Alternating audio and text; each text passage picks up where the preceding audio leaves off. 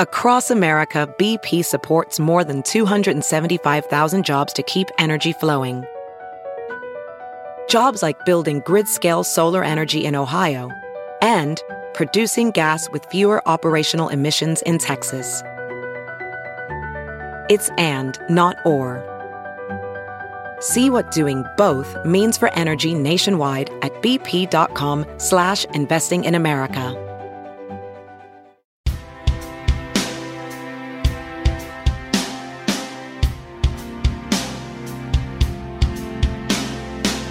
For the better part of the last decade, science fiction finally evolved from a niche genre into a mainstream staple.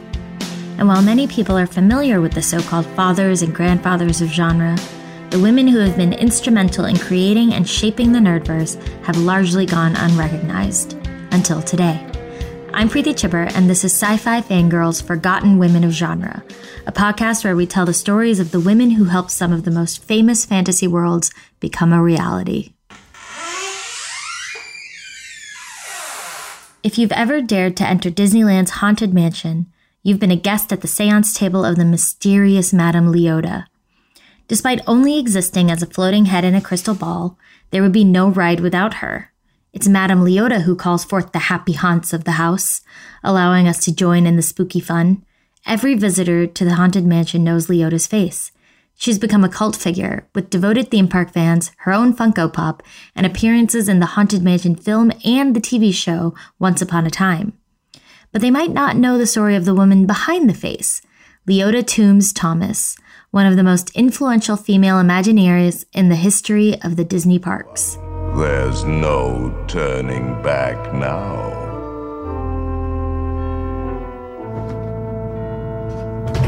Leota Ann Wharton was born on August 9, 1925, in Long Beach, California. Her family relocated to Glendale shortly after. Her mother died when Wharton was just two years old, leaving her to be raised by her father and her aunt. While no one else in the family was artistically inclined, Wharton displayed talent from a very young age. She went on to major in art at Glendale's Hoover High School. After graduating high school, Wharton was hired by Disney's ink and paint department one of the few departments at Walt Disney Productions that was predominantly staffed by women. In fact, according to fellow ink and paint artist Joyce Carlson, the department was nicknamed the Nunnery. But the glass ceiling in other departments had already been cracked by the likes of Bianca Majolie, Retta Scott, and Sylvia Holland. Wharton was soon transferred to the animation department. There, she was assigned to the upcoming film Pinocchio, working alongside animator Harvey Toombs. The two hit it off and went on their first date at the film's premiere. Which one of this grand new group of characters will be your favorite? Will it be mischievous little Pinocchio himself? Will it be Geppetto, the kindly old woodcarver? Will it be fluttery, frivolous Cleo, the goldfish? Or will it be roly-poly Figaro? Wharton and Harvey married in 1947 and had their first daughter, Lonnie, in 1948. Wharton, now Toombs, made the decision to leave Walt Disney Productions to focus on raising her children. Their second daughter, Kim, arrived in 1952.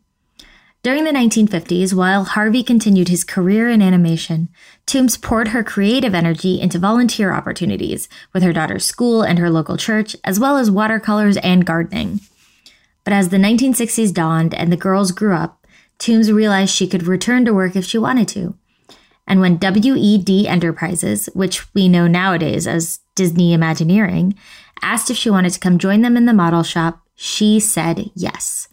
Toombs' first assignment was the Enchanted Tiki Room. In the tiki, tiki, tiki, tiki, tiki room, in the tiki, tiki, tiki, tiki, tiki room, all the birds sing words and the flowers croon. In the tiki, tiki, tiki, tiki, tiki room.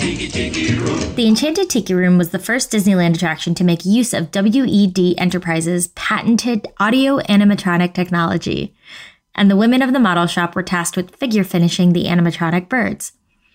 Figure finishing, in park parlance, is the art of applying the finishing touches to an animatronic that makes them come alive to guests. Toombs' attention to detail and artistic gifts were a perfect match with the assignment, and she became known for her skill in figure finishing. While WED Enterprises slash Disney Imagineering is most closely associated with the theme parks, they also worked on attractions for the upcoming 1964 World's Fair in New York. The fair's four Disney attractions would serve as further evolutions in audio animatronic technology. Those attractions were It's a Small World, the Carousel of Progress, Ford's Magic Skyway, and Great Moments with Mr. Lincoln. And Toombs was heavily involved with the designing and modeling of the show buildings for the Carousel of Progress and It's a Small World. According to colleague Joyce Carlson, who worked with Toombs on the Carousel of Progress, they didn't have all the materials they needed to create the models, but Toombs had a solution. Her father often sent her daughters bags of jewelry from a local thrift store. After her daughters took their spoils, she took the rest of the jewelry into the model shop to serve as supplies. And they used every part, from the jewels to the back pieces of earrings. To this day, you can still see these pieces of jewelry in the facade of It's a Small World. They're just the size of a building. WED Enterprises had big plans for the Haunted Mansion, Imagineers Rolly Crump and Yale Gracey were put in charge of the visual effects planned for the ride. That meant writing them, designing them, and, of course, pulling them off. One such effect was a woman's head in a crystal ball, leading visitors on a spooky seance. For this effect to work, Crump and Gracey decided they'd need to project a filmed performance onto a live cast of a woman's head in the crystal ball itself. Because of the ball's dimensions, they already had a rough idea of the size the head needed to be and the distance between Toombs's eyes were perfect. When Gracey asked if she wanted to get involved, she said yes. The first step was to make a live cast of Toombs's face, an experimental procedure that only took the second time around. The next was to film Toombs performing the seance monologue. The monologue had already taped. It was performed by Eleanor Audley, the delightfully dark voice behind Disney villainesses Maleficent and Lady Tremaine. Toombs's own voice, so high and clear that callers often asked her to go get her mother, was considered unsuitable for the character. To prevent Toombs from moving side to side during her performance, which would ruin the projection effect, her colleagues tied her hair to the back of her chair. Her contribution was meant to be a proof of concept. Toombs herself thought that WED Enterprises was going to get a name actress like Ann-Margret to play the role, after they were satisfied that the process could get them the results they wanted. But Toombs' performance combined with Audley's was just the right kind of spellbinding that Gracey and Crump were looking for, so they kept it. In tribute, Disneyland's head spiritualist was named after the woman who gave her on life, Madame Leota. Serpents and spiders, tail of a rat, call in the spirits wherever they're at. In 1972, Toombs moved from California to Florida. Harvey had passed away in 1968, and her daughters were now grown. Kim had even joined the model shop herself two years earlier. Walt Disney World had just opened, and Toombs was headed there to train employees on figure finishing and figure maintenance. Reporting at the park at 6 in the morning, Toombs and her team would follow the repair crew and retouch whatever had been damaged in the normal course of audio animatronic entertainment. Next, one of the major points of articulation for many an animatronic were a particular pain point. And because it was summer in Florida, they had to do all of this while dodging local fauna, like the snakes they kept finding on and underneath the animatronics, and the crocodile that haunted Frontierland because the builders kept feeding it Oreos. During this time in her life, Toombs made two major connections.